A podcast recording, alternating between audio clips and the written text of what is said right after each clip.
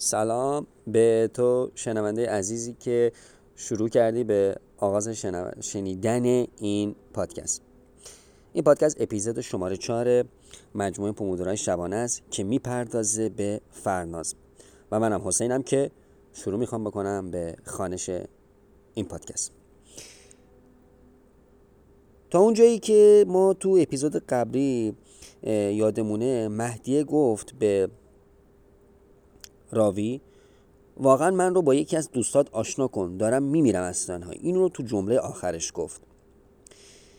منم فکر کردم فرید که از هم محلی ها هم کلاسی های دوران دبستانمه می‌تونه گزینه خوبی باشه و شماره فرید رو دادم به مهدیه. با هم دیگه دوست شدن تا اینکه چند ماه بعد فرناز دوست صمیمی و همکلاسی مهدیه با تلفن من تماس گرفت و خودشو معرفی کرد. فرناز دختر خوب و ساده ای بود و صدای خیلی نازکی داشت. آدم احساس می‌کرد داره با یک دختر تا یازده ساله صحبت می‌کنه.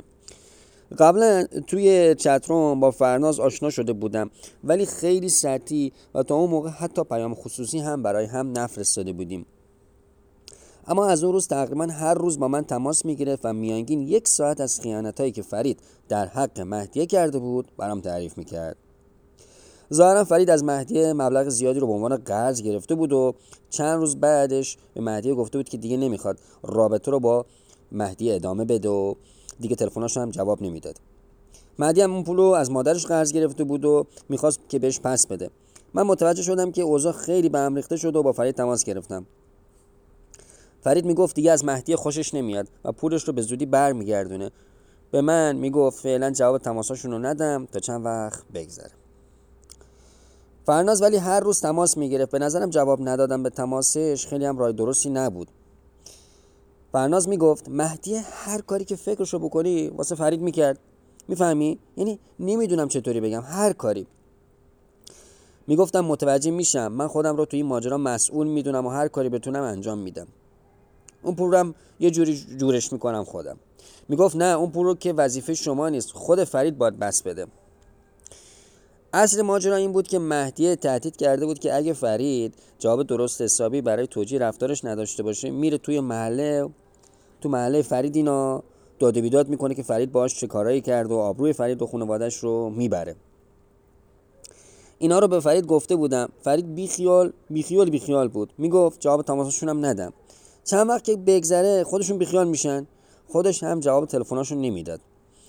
من ولی نگران بودم. به فرید گفتم که شاید تهدیدش جدی باشه. شاید بهتر باشه حداقل باهاش صحبت کنه و با حرف زدن موضوع رو حل کنه. از طرفی با فرناز صحبت می‌کردم که مهدیه رو راضی کنه که فعلا وارد عملیات انتحاری نشه. می‌گفتم اینطوری فقط خودش رو کوچیک می‌کنه. من می‌گفتم فرید دیر یا زود می‌فهمه که چه اشتباهی کرده و خودش پشیمون میشه و برمیگرده. همزمان با مهدی هم به صورت اینترنتی در ارتباط بودم. خیلی عصبانی بود و این من رو بیشتر نگران می‌کرد.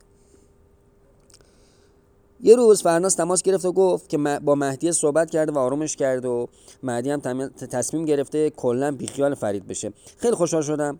فرناز از من تشکر کرد که تو این مدت با حوصله به گوش دادم و بهش مشورت دادم که چه کاری درستره فرناز که قطع کرد فرید پیامک داد که نگران شد و نمی‌دونه چه کار کنه. منم فکر می‌کردم که ممکنه تو این مدت مهدی باز هم باش تماس بگیره و فرید به خاطر مشورتایی که بهش داده جواب بده و دوباره همه چی به هم بریزه. داشتم جواب پیامک لعنتی فرید رو می‌دادم. نگران نباش فرید حلش کردم. حتما اگه مهدی با تماس گرفت جوابشو نده. قبل از اینکه این پیامک لعنتی رو بفرستم فرناس پیامک داد. ببین ببینم فلانی تو در حال حاضر تو رابطه هستی. منظورم اینه که دوست دختر داری؟ این پیامک فکرمو مشغول کرد. گفتم اول پیامک فرید رو جواب بدم اما اشتباهی پیامکی که می‌خواستم به فرید بدم رو فرستادم به فرناز. فرناز زنگ زد خیلی عصبانی بود. از اول هم دستت با فرید توی کاسه بود. با هم دیگه پولای مدیه رو کشیدید بالا. شما پسرتون همه تو مثل همید من ساکت موندم و به تویناش گوش کردم.